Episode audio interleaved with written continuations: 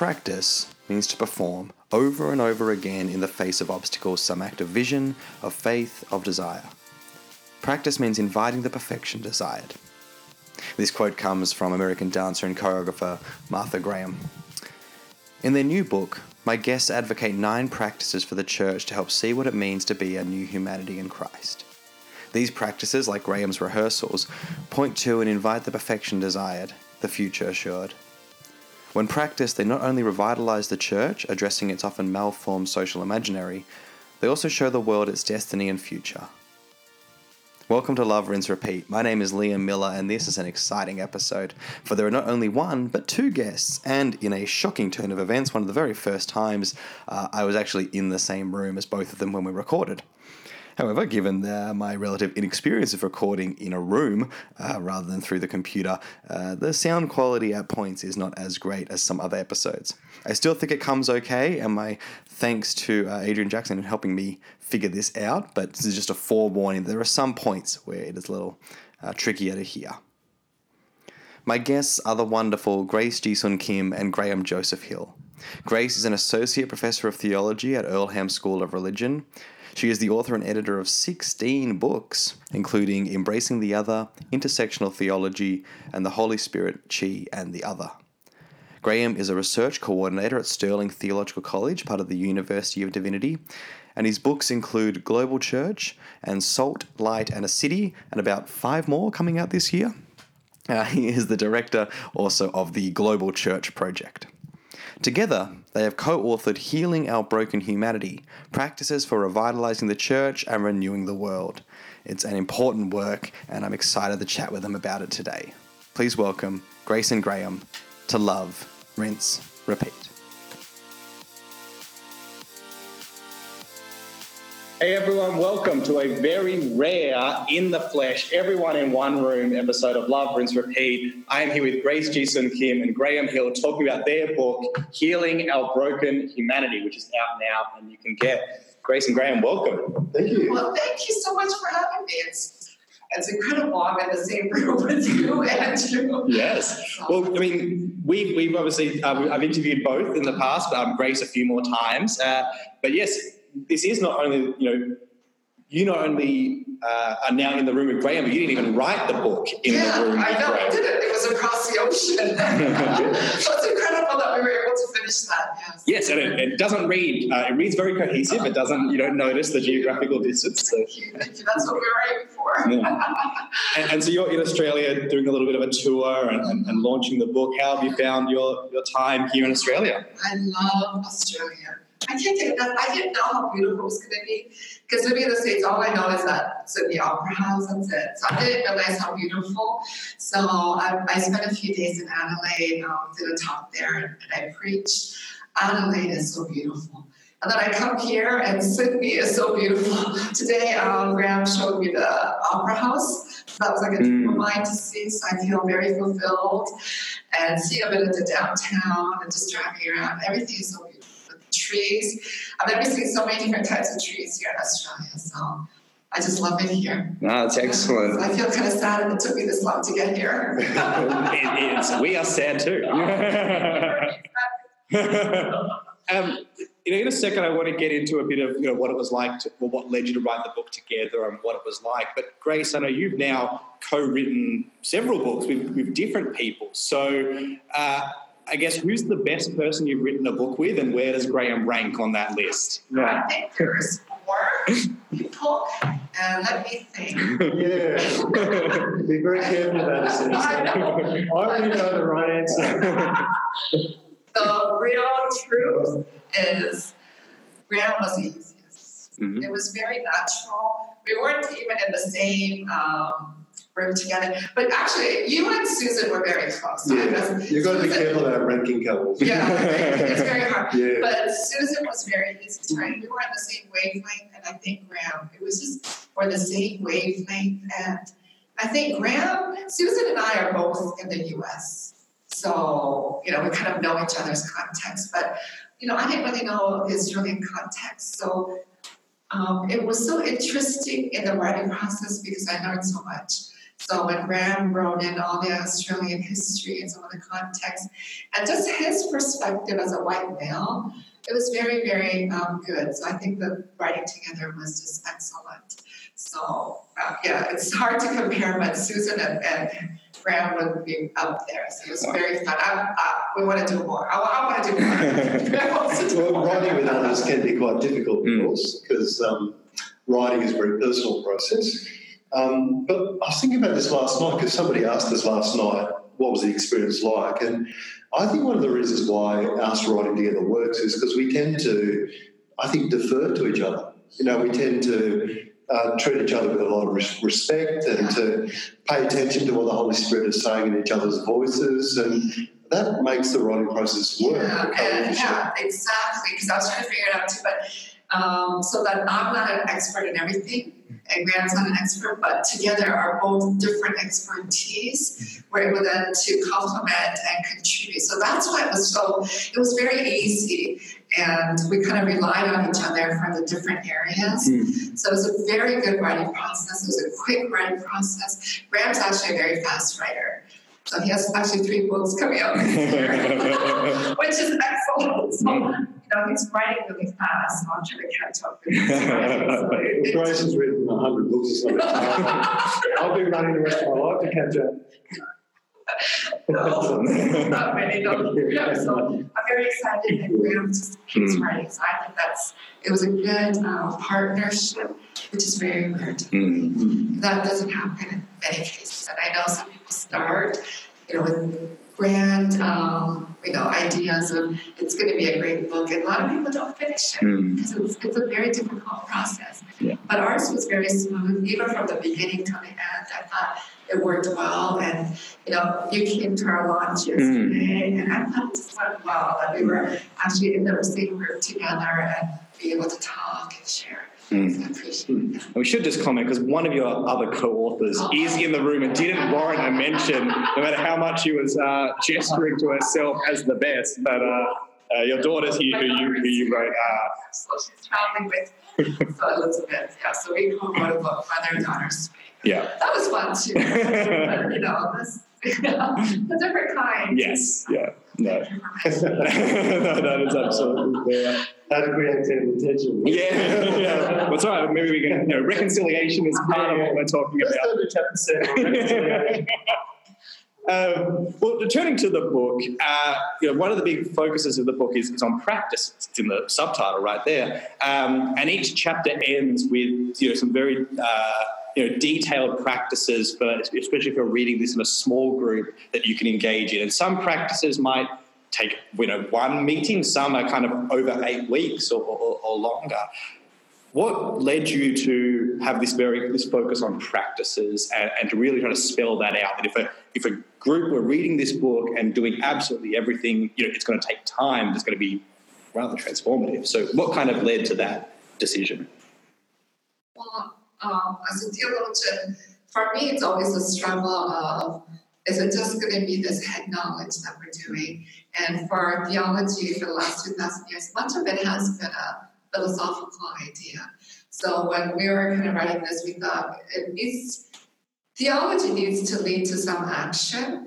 So um, I think you just came up with the appendixes, and I said, "Yeah, that's a great idea." So I just we just went along, and you know, I've spoken. So you've spoken to churches here. I've spoken to churches in the U.S. and some of them are using it in their churches as a study group, and a lot of good positive responses. So I'm very happy because there are a lot of books out there, kind of maybe dealing similar, not not to the extent hmm. that we are, but it doesn't lead to the practical aspect.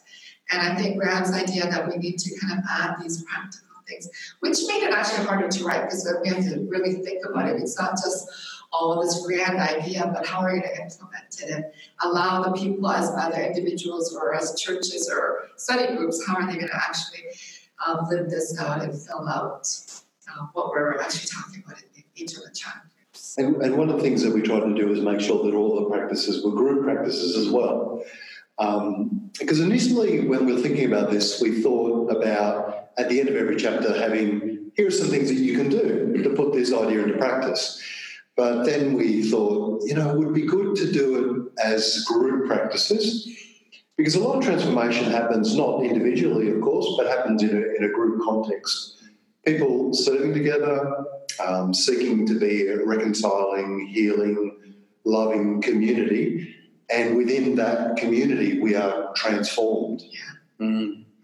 I think that's really helpful. I was thinking about, so with my role in the church now, you know, we're looking into new forms of church, potential church plants, things like this. And, you know, oftentimes if a church is looking to plant, there's that kind of classic first year if you meet in a home and do some Bible studies and, and, and talk. And I was thinking, something like this, I mean, how that would shape a community finding a, a new identity in a new area. yeah, I hope that those um, house churches, you know, the new plant churches will be able to use either the whole book or part of it. That's our idea because, um, you know, both uh, Graham and I are so rooted in the church. You know, we still preach and we do activities in the church. We're not separate from the church. So we always kind of kept that in our mind.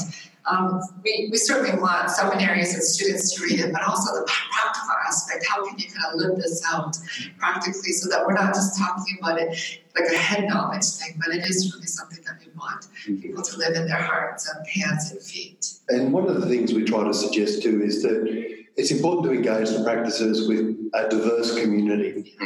Um, so if you're going to push back against things like you know, inhospitality or colonialism violence or sexism or racism, you're not really going to be able to do that alone, firstly. So that's why you need a group. But secondly, you're not going to do it well if you're doing it with people who are just like you.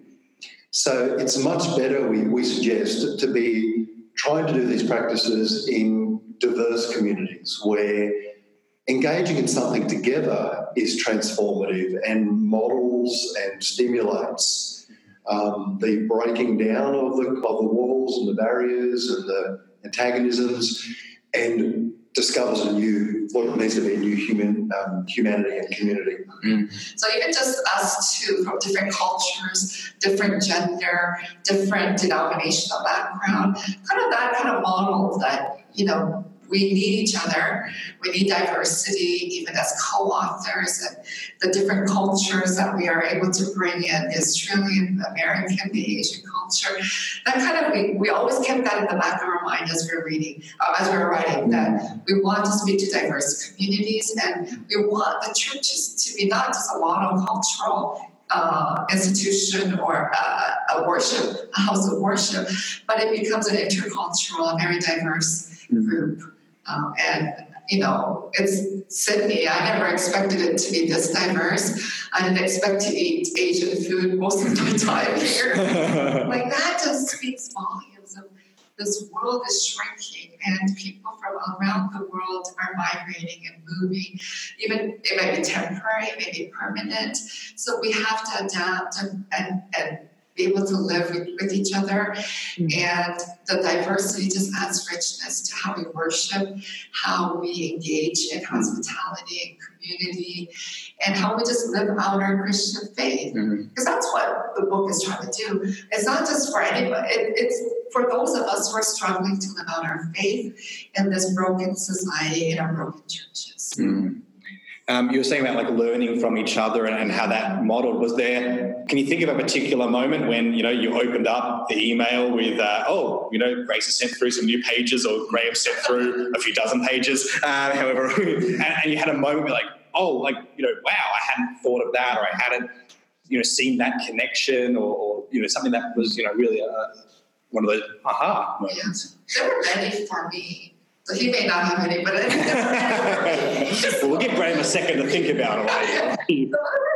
I just there were parts when Graham was singing, particularly as during cocktails, and then there was a part where um, you know one of our chapters is about relinquishing power, and he began uh, you know identifying himself as a man of privilege, as white privilege, and for me that's hard for someone to do, but Graham was so free to do that, and that you know, I don't know if I ever said because we're just so busy just writing mm-hmm. it. But that meant a lot to me, and it and it just shows his character and how he was willing to write with an Asian American woman. Not many people want to do that, so it just showed that. So there were many moments like that when you know, that relinquishing power, and he begins with his story of you know, situating himself and how he needs to relinquish power and, and give more space to uh, people of color and even women of color. That speaks volumes. So that was very moving and touching for me. You know, usually he sends it when I'm asleep and then wake up and I'm reading it. So that was fun. And I hope when people read the book, they will see the humanity of both um, Graham and I, that you know, we're not this perfect or we're, you know, there's all these flaws in all of us, but together we work, you know, to build, build each other up and, and bring some healing into the humanity. Yeah, very similar experience. So when we were writing laments, for instance, um, um, I remember first reading the lament um, that Grace wrote for Sandra Bland, um, just getting a sense of um, uh, Grace's experience of racism and sexism and oppression in the United States um, through the medium of a lament was very moving for me. So, yeah, those kinds of experiences. Uh, it sounds like we had similar uh, sort of aha experiences as each of us was sharing some of our own story and our own experiences. Yeah, mm. so there are uh, stories of Graham that I'm growing up. Mm. So I, I hope the readers will appreciate um, we kind of opened ourselves. Um, mm. You know, the, when, you know, after you write a book, the book has a life of its own, mm-hmm. and so maybe some of our the intentions that we have may not come through, or something that we kind of wrote a little bit, people aren't touched. So as people read and as I as they engage, I hope they will appreciate the openness. You know, Graham talking about his childhood and me talking about our childhood, where we have come from, and and which brought us to this stage in our life and what we want and our hopes for churches and communities and people of faith. Mm. Um, I was thinking about the the story you tell of your childhood. You know, growing up, uh, you know, in poor and and and you family having struggled through you know hardships of war and, and, and, the aftermath of that, but how you kind of drew that out to be that yes, you had struggled with this, but then you still had the privilege of being white in Australia, and that afforded you opportunities to get a particular kind of education.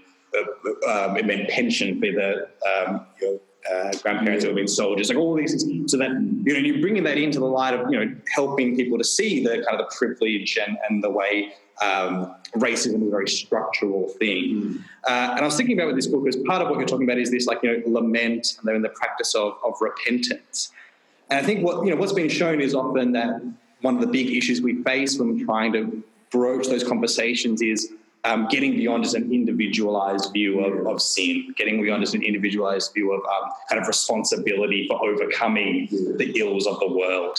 Uh, so I was kind of curious about your own journey to kind of see the, the bigger picture of, of you know racism, on of structural sin, and and then thus a, a more collective idea of, of repentance. And so perhaps you could talk a little about yeah. that because I think often we're in churches thinking, how can I you know, it's a you know a near Australia Day or near some, and I got to preach about this, but I know that these six people are going to come and talk to me afterwards about how yeah. I have no reason to be sorry anymore. Like, um, and Grace, feel free to jump in any observations as well. But I was just thinking about how you journeyed in that way. Yeah, so I think.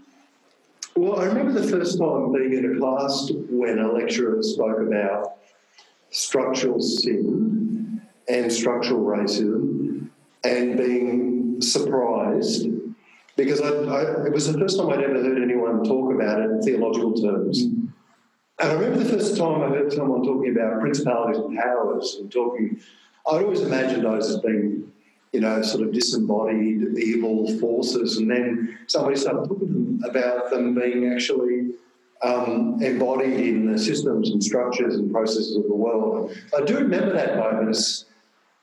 But I think the journey towards appreciating systemic um, sin and racism and how power works was a more personal journey than that, though.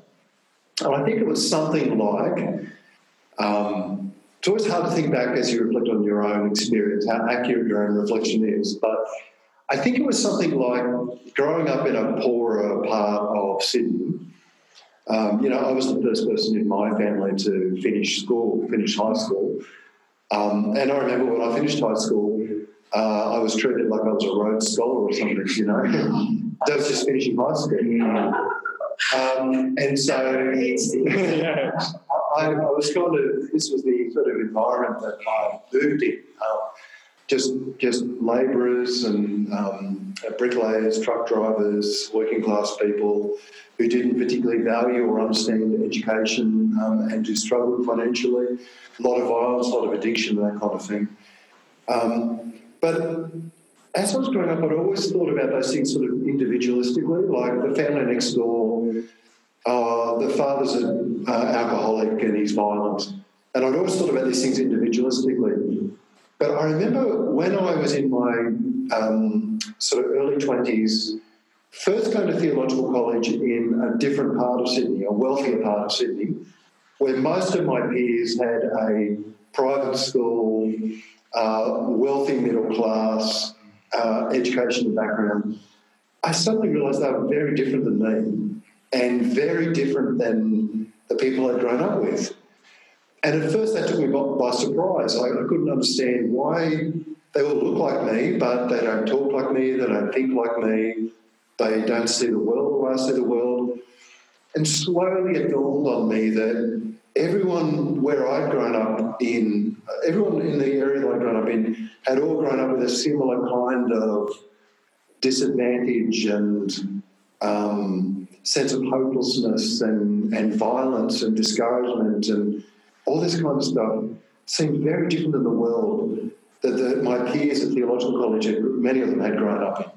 That was my first awareness that maybe this isn't an individual thing, maybe this is a systemic thing. Um, and I was becoming aware of class, how class works.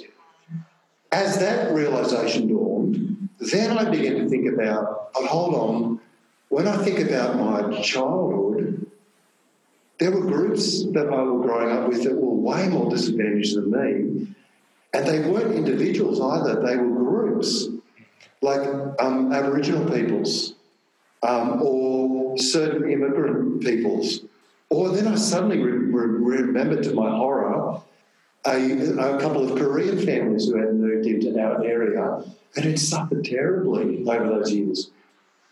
And then, then I began to think about so there's this systemic disadvantage in the, amongst the community that I grew up in, in terms of its class and all that kind of thing. But then there were groups that were even more systemically disadvantaged. And this is a structural evil this is not about necessarily about individuals. So the dawning was more a personal journey of realization as I was moving into adulthood. Um, I think I tell the story in that kind of way. Yeah. And then realizing suddenly, as I began to think about that, not only think about the oh, all of my story isn't disadvantage, some of it's actually about privilege in comparison with others. and then also realizing that with kind of with horror at the kind of racisms and uh, really unhealthy attitudes I'd, I had adopted from my own group towards those who lived in my own street, who were of a different um, different racial background. And then again, thinking more and more about, hold on, it wasn't just my family that felt like this. It was this is a systemic thing. So starting, it was more of a personal journey, I think. Mm, that's perfect. Thank you. Mm. Um, one of the phrases you use uh, kind of early in the book and kind of runs through it a bit is the idea of a Christian social imagination. Uh, so I just wanted to kind of get where did this kind of term emerge from, and what was your uh, hope in kind of employing it? How do you find it helpful in, in beginning to think about these big issues um, and thinking about them in, in terms of this, or under maybe this umbrella of this Christian social imagination? well, I mean, the phrase uh, first jumped out of me called my imagine, theological imagination, from uh, Willie, Willie James Jennings' book. Um, Who wrote the foreword? Mm, wrote the foreword, yeah. And for me, Grace may talk about this differently, but for me, reading Jennings and thinking a lot about um, what actually shapes Christian, the Christian theological and social imagination Jennings deals with this so articulately um, uh, in terms of our sense of identity and what we what we attach our theological, our social imagination to. and, and realize that for many of us, actually, our social imagination is attached to things like our race, our gender, our class, our theological brand, a lot of things which can be very dysfunctional and um, really broken and not only wounded, a wounded social imagination, but wounding too towards others. And then beginning to think more about, well, as Jennings says very well, where should our social imagination be located if it's not located in some of those things um, exclusively? And then beginning to shape and trying to think about a social imagination is shaped around diversity, inclusion, the new creation, the new humanity, the one new people who are in fellowship and in communion in our difference and in our oneness. Um, we're, we're very different, and that's our gift to each other, but we're also one new people together. So that kind of idea. Yeah, so to add just a bit more, I think for me it's always um, I like the word imagination. I think in theological imagination, um, you know, we are creatures created by God, and I think part of us as creatures created by God is to uh, is this creativeness that we have, and the the reimagination for me is very important because as a um, Asian American woman, everything every theological thing that I've been taught um, either in the church or in the school, have been what white Euro men have written and taught me. So the social vocation is important, the identity that you mentioned, Willie Jennings, the race and ethnicity, because I always teach, you know, theology is biography and biography is theology. So we have to understand ourselves, understand our experiences, and so, you know, Graham reflects on his experiences. I reflect on mine, not just in childhood, but even later on in life. We're reflecting. So, you know, social imagination, the theological imagination needs to happen because I can't, um, I'm not saying all the things that have been written in the past are bad, but they don't necessarily speak to today's context and to me as a woman of color. It doesn't speak. So then I say, because it doesn't speak, there's no other answer. No, then we have to kind of dig in and reimagine. God has given us all creativity and has given us all brains to think.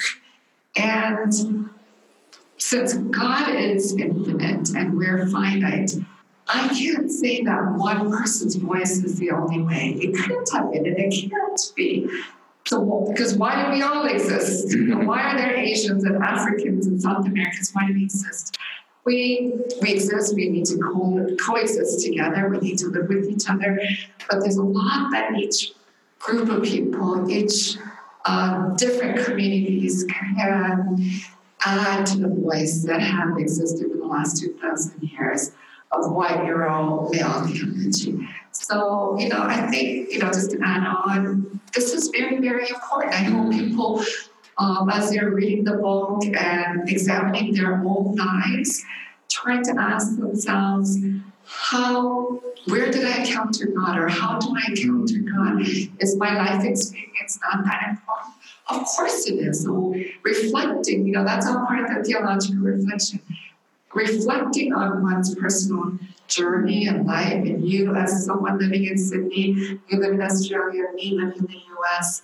You know, God, the Spirit of God is all over the world. Mm. It's not just in the USA, as what Americans would like to think, but it's, it's all over. It's with the Indigenous people here, the Aboriginals here in, in Australia.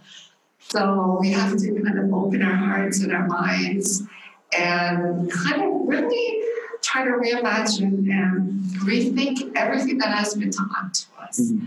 Uh, because we can't just take it for granted mm-hmm. and just take every other people's answer and say that's my answer. Mm-hmm. Yeah.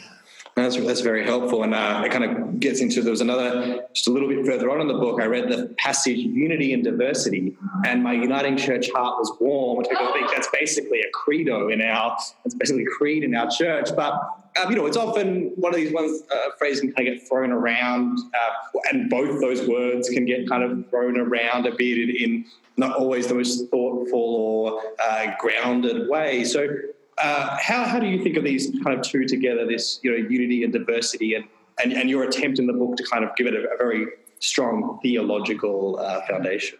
Mm. Well, I think there is unity and diversity. I think just because you're diverse doesn't mean you're all kind of separate people. I think there's that diversity which adds richness to the church, mm. but we're still one in the body of Christ. So even though Graham is a white male and you're a white male and I'm an Asian woman, Asian American woman, even in the diversity that exists in the churches and communities, there's still not oneness because it's Christ that brings us together. If Christ didn't bring us together, then we're just all kind of spiritual, kind of mm. seekers going on their own path.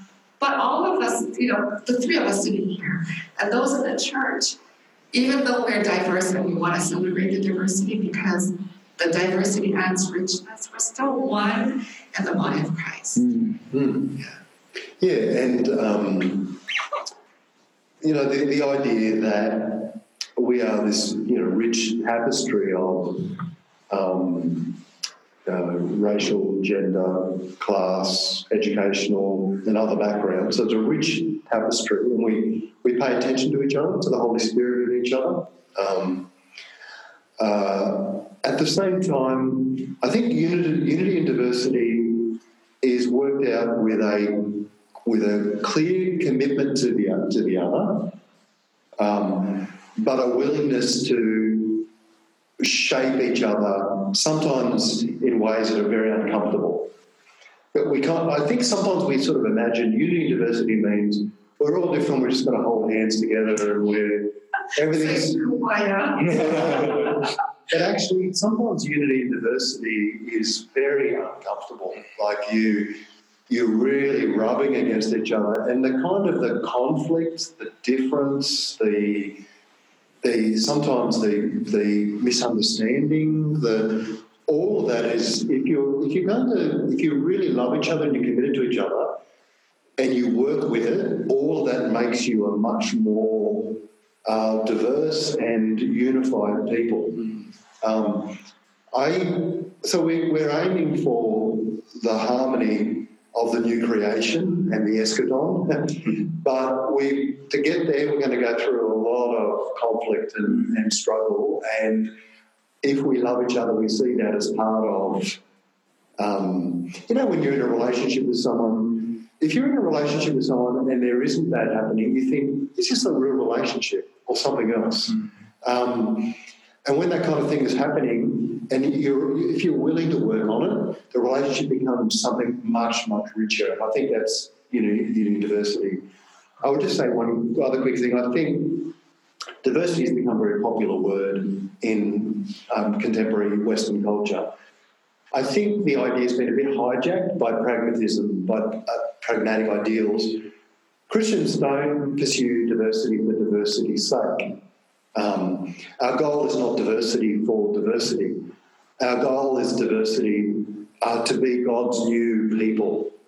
Uh, it's a there's this there's this deep and rich theological commitment that comes out of the vision and the ethics of Christ um, that shapes our commitment to each other and to diversity. Mm-hmm. I think there's something interesting in the, the sense of both groups feeling that tension and struggle because I think sometimes, uh, you know, in the way often, you know, churches which are trying to become multicultural, cross-cultural, um, is often there's one dominant group that's doing okay, um, and, and, and the, the uncomfortableness is all kind of put onto the, the smaller group, but that, that, you know, that it has to be this kind of shared um, wrestling and shared struggle. And anytime there's new birth, you know, there is a struggle. Mm-hmm. So, you know, I think some people who become Christians, they think it's going to be such an easy, rosy kind of life. But, you know, Christ didn't, you know, Christ kind of challenged. Mm-hmm. You know, when we look at his life, he challenges people.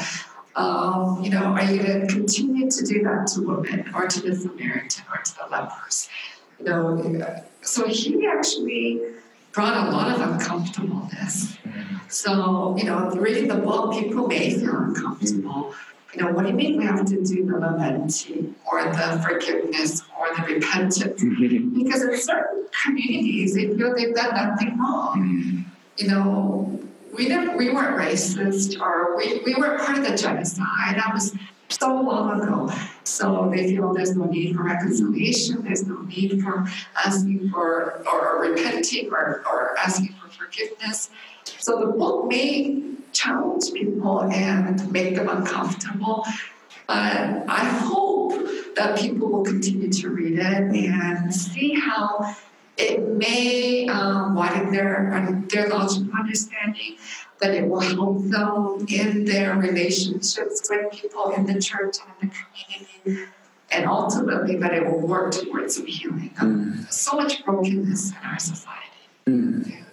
Now, earlier, Graham, you were talking about what it was like to read the lament that Grace wrote, but I was wondering so, as part of the book, you kind of talk about lament and then um, yeah, demonstrate what it might be to write a lament uh, patterned on, on, a biblical model of, of Lamentations. Um, what was it like writing these laments, having to sit down and and, and choose language and, and, and try to get it from the heart, but following this pattern? What was that kind of like?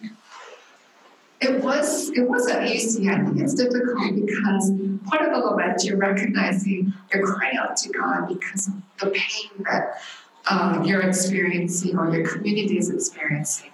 So my example was the Sandra Bland, and that was a big example in the U.S. Mm. And it happened a while ago, but she's actually back in the news because now they have found clips of when she got arrested. That was hidden before. Mm. A lot of people thought she was okay with the arrest, but she wasn't. So this uh, crying out to God on some of the injustices that are happening so it, it's not easy because I'm coming from that perspective of how why is this happening to, to women of color? But it's in more specifically to black women, but it is happening, and it's happening not just to the black women. You know, black men are being shot and they're being killed. So there's a lot of things to lament about, and you know, you have to open up your hearts and cry out to God. So that was a difficult thing, mm-hmm. but I so, you know, not everything in the book is easy, but I'm hoping that the readers will recognize it wasn't easy for us, mm. and it's not easy for the church, but it's something that we need to do. Yeah. Mm.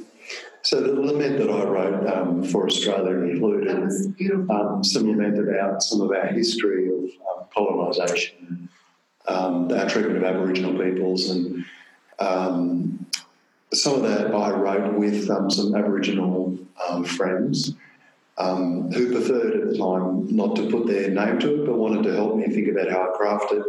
That wasn't always comfortable because they helped me understand some of our history from their own experience in ways that I hadn't seen before. And that, you know, that kind of process is not always comfortable, but if you're willing to sit with it and listen to the Holy Spirit, it can be life changing. Mm.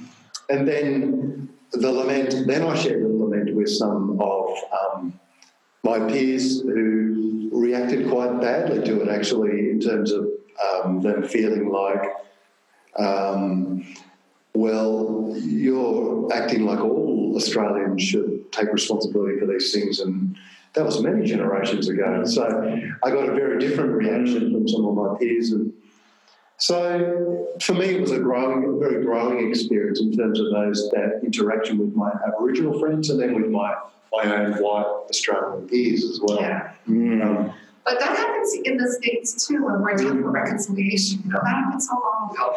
Or the slavery issue. You know, why why do we have to um, do anything now that was so much in the past? But you see, if we don't recognize the past and understand the past, it's gonna it's going to happen again. So I think the lamenting, even though it was many generations ago, we're still kind of living off what had happened to the Aboriginals and the Native Americans and the African Americans and so forth. So I think yeah, people do, need to hold, you know, and love that. Mm. And I think uh, Grace is discovering this too, that there's a there's a, a fresh desire often amongst young adults, but not only young adults, to actually learn the art of lament mm. because it's something that we, we've lost in yeah. our society. Churches aren't doing it, yeah. people aren't doing it, it's lost. Yeah. And Emmanuel Katongole, you know, the um, African theologian, says that unless we can learn the art of lament, there is no healing and reconciliation. So I think there is a fresh desire for to learn this art and see it as a part of a way of broadening our our spiritual life together and our, our prayer, a repertoire in terms of prayer. And when I speak to people who've read the book and or speak in churches, that's one thing that people are kind of, oh, Yeah. we should do this. So I'm hoping that the readers Mm. will say, maybe, you know, it doesn't sound like I want to do this, but hopefully that they'll do it. Mm. You know, there's an appendix after the chapters and exercises so that people will engage. And um, if people are doing it, we would love to hear from you too. Yeah, Mm. the results. Yes, I was going to say that at the end. People should make sure they do share if they're, if they're undertaking. I was just thinking about. So we're talking about this idea of, of encouraging, you know, this, this, you know, kind of um, ownership of, of what happened and, and the way that people still uh, profit from it today, and, and and this conflict is often very much at the heart of our society. Now, these practices are very much about, you know, the church doing them.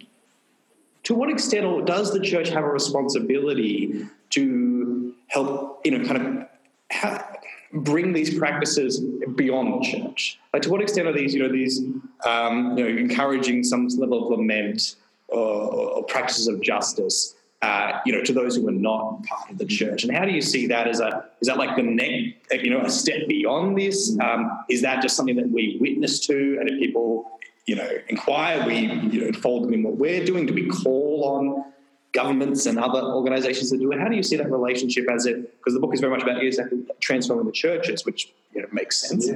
But but yeah, that next step. Yeah, I think that, you know the whole society should be transformed. So if, if you need to engage in politics, yes, we need to speak out to politicians and change laws. And you know when we think about are laws really bad? Have they been oppressive? If I look at the American context, in 1882 there was a Chinese Exclusion Act.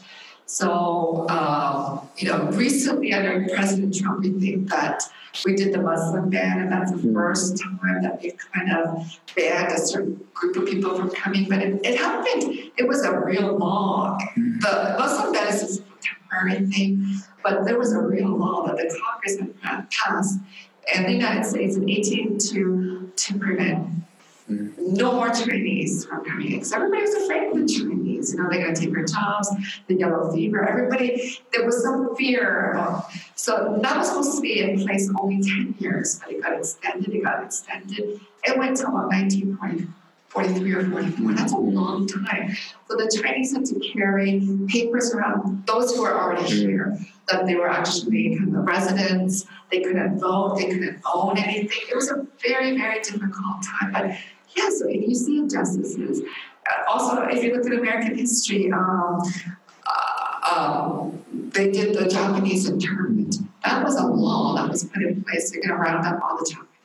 So when you see the injustices, we need to speak up. So it's not just within the church, we got to speak up in the society. You can't allow people to lock people up in prison just because of their ethnicity. Because these Japanese have been in, in States for generations. Mm. They were the Japanese Americans, but still the fear of a certain group, do this.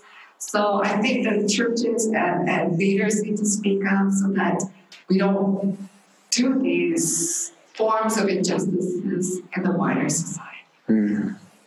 Yeah, many of the issues um, in society are only going to be effectively addressed when Christians are working with other groups, in collaboration with other groups. So, when you take an Australian example, the um, asylum seekers and refugees, um, Christians and churches have an important role to play. We, we've, we've seen in our last election that governments actually are very interested in the Christian vote. Um, but I think even more powerfully, um, some of these issues can be addressed effectively when you've got Christians and Hindus and Muslims and Buddhists and atheists and NGOs and churches working collaboratively towards um, to address injustices and towards solutions.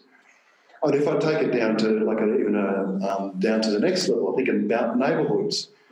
You know, in my particular neighbourhood, if I want to bring life and transformation, it can't just be the churches in my neighbourhood. They can't do that alone.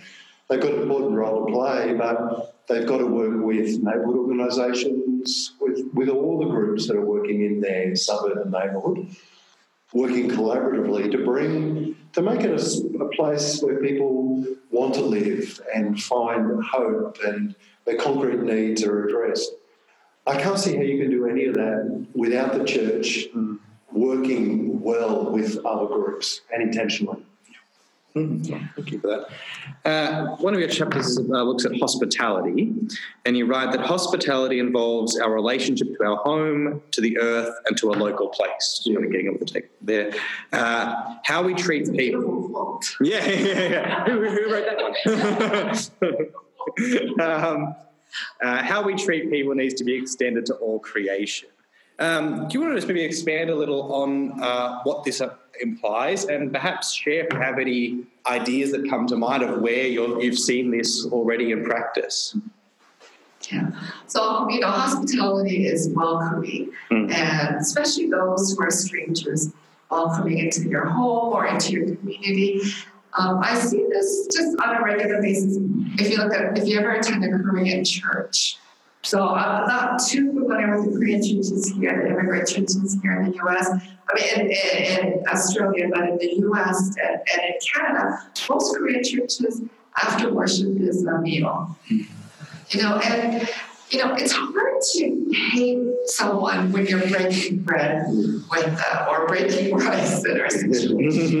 you know, there's something that happens. So when I think about the Lord's Supper, you know, Christ you know, the Last Supper, he kind of broke bread and he shared it. What a holy moment. So, you know, Graham spent his sabbatical in Korea. I'm sure people always ask you, how do you eat? Yeah. Let's go eat. Mm-hmm. Yeah, so in, in Korea, one of the there's a lot of things that people say to one another, but that's one of the ways of greeting. How do you eat? And if you haven't, and I have, it doesn't matter, we'll just go eat eating is very important because there's something that happens. So that's all kind of with hospitality. How can we kind of break bread together, either the church or the home? How do you welcome them? Because that's, you know, I think our society is so individualistic that we are very lonely people. Mm. And in the loneliness, people are looking for community. People want to belong somewhere or feel welcomed. And so churches need to be a place like that. But you know, so many people come to church and they experience so much hatred or some, you know, there, you know, only certain people can come to church or you're. There's so much pain associated. We need to kind of break that cycle and it should be a place where people feel belonged, mm. where they feel loved, and that happens with hospitality.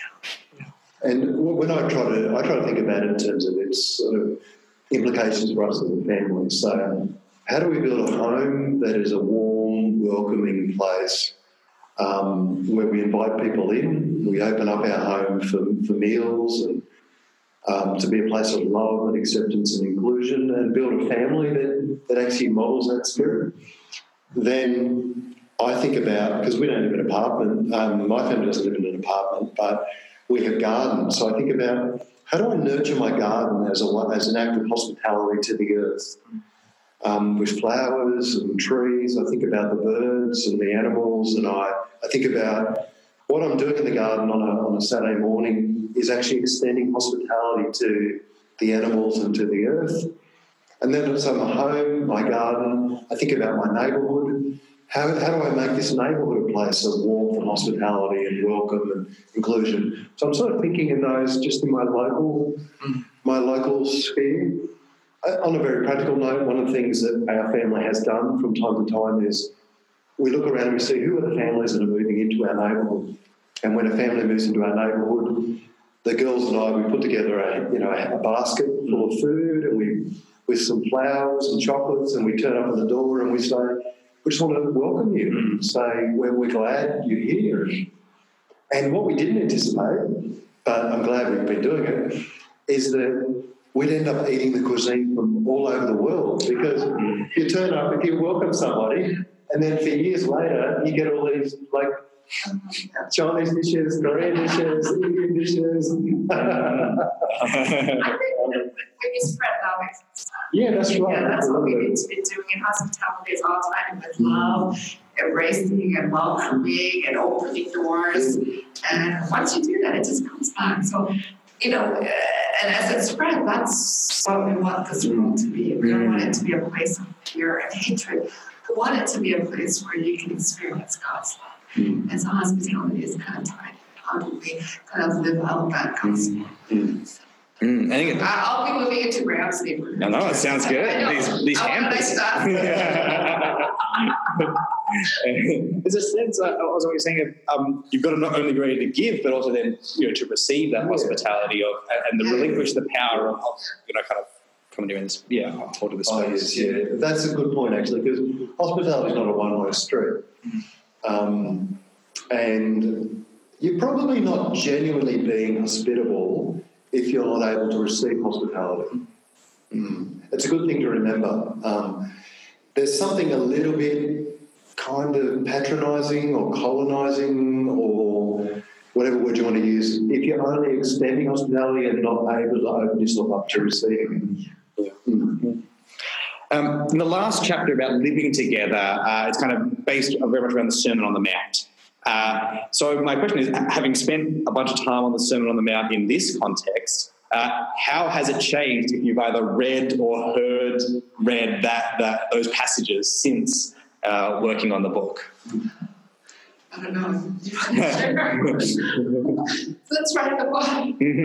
For me, like I, I used to always read the Sermon on the Mount as a very individualistic way, um, and now I kind of read, read it as a a vision statement for the people of God. You know, um, I I'm shocked. I think I used to always read this as a a uh, sermon about me, but it's a sermon about the kingdom of God or the kingdom of God, and about the people of God, about their ethic of love and welcome and hospitality and neighbour love and enemy love. And this is an extraordinary vision of a new people in the world.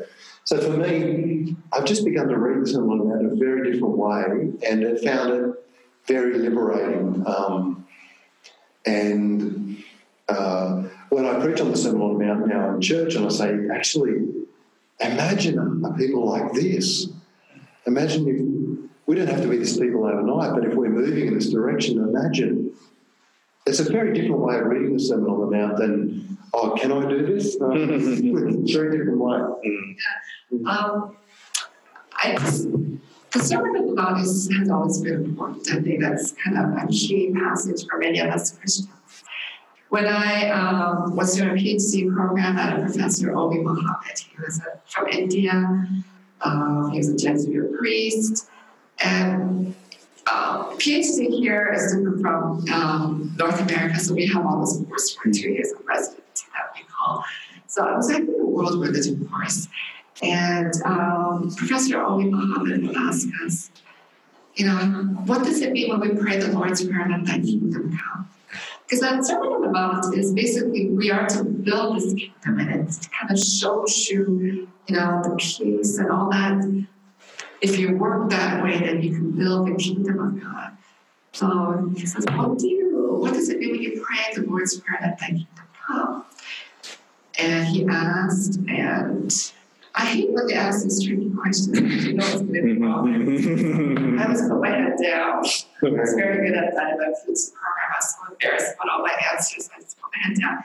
And other people, brave people, would give answers, and he said no to everybody. So I felt really goes, You guys don't know what it means when you pray that thy kingdom come. And we just all gave up, you know, just a bunch of young PhDs. And he goes, Okay, I'll tell you what it means. And his answer has stayed with me for a long time because that was about 20 years ago. And it's something that stayed with me over 20 years ago. And he says, When you pray, let thy kingdom come, it really means let my kingdom come. So letting my kingdom go. Uh, that is so exactly what the prayer is. So part of that sermon about is to let our go. So what does that mean? We have to let go of we want so many things, the individualism and all this, um, the greed and you know everything about me and and especially in America, we tend to build our own kingdoms, like metaphorically build them. You know, we have our big house, big backyard. Everyone thinks everyone wants everything big, big cars, mm-hmm. big wardrobes, everything big. And we build this kingdom ourselves. But the story of the law is really about letting that go. Mm-hmm. And how do we do that? And it shows you those steps. So it's a big challenge for us to live life together. It's not easy. It's not easy. If it was easy, then we'll all be happy, know, lucky people, but it's not. And we know it's not even in our churches. It's not easy living life together. That's why people fight in the church, so many divisions. You know, so many denominations are falling apart. At least you came together, but know, so many denominations are falling apart. So we know it's hard to live life together, but if we pray together and think about how we build God's kingdom here on earth, then maybe that will help us. Mm. Mm. That's a pretty wonderful response and a great place to stop a wonderful conversation. The book is Healing Our Broken Humanity practices for revitalizing the church and renewing the world. You can get it now. Uh, very accessible, very helpful. Uh, yeah, especially if you can find a group to read it in. But even if you can't, it would be wonderful to read alone. Oh yeah, it's for both. Yes. Um, and uh, I know if you can't get your own copy in the next little while, there is one at Camden Theological Library, which is here at United Theological College, who are kind enough to let us use a room. So I thought I should spruik them out at least once. Very good. I mean, this room is warmer than over there.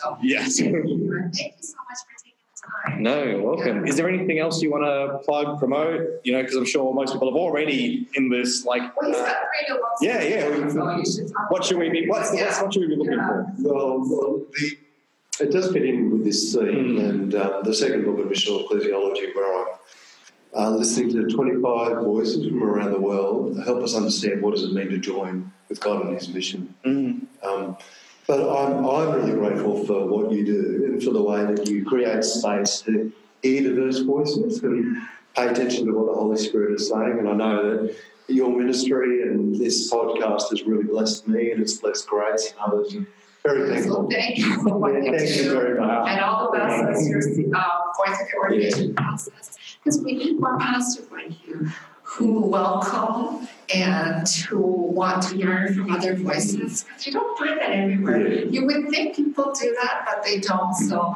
thank you so much for your ministry and around the world listen because I know Americans are listening to you and watching. So just thank you for that and all the best with you and your, with your little baby. Thank you. Yeah. We had a conversation before about would anything get edited. That part certainly won't be. That's, that's staying in for sure. Yeah. I hope that you will continue to do Mm. this. I know you're busy, but um, I hope that you continue to do this and bring different voices so that it could be shared worldwide. And, and often, you know, we talk about the importance of um, paying attention to others and Yeah. diversity and so on. Um, but actually, the most powerful thing often is modelling it. Mm. And and I think you model it. I think you model attention to others and and honouring and valuing others in what you do. And modelling it often has a lot more impact than just someone like me teaching about it. So. Mm-hmm. And then you read widely, which is good. So thank you for your interest in our book. And I hope your listeners will, will. Yes, be sure to pick it up and uh, you know get the Amazon reviews up because that always helps. Five stars and a lovely comment, and uh, there'll be info in the show notes to stay connected with Grace and Graham on social media and the like. So uh, give them a follow if you're on there. Thanks for joining us. Thank Thanks you. for joining. Thank you. you.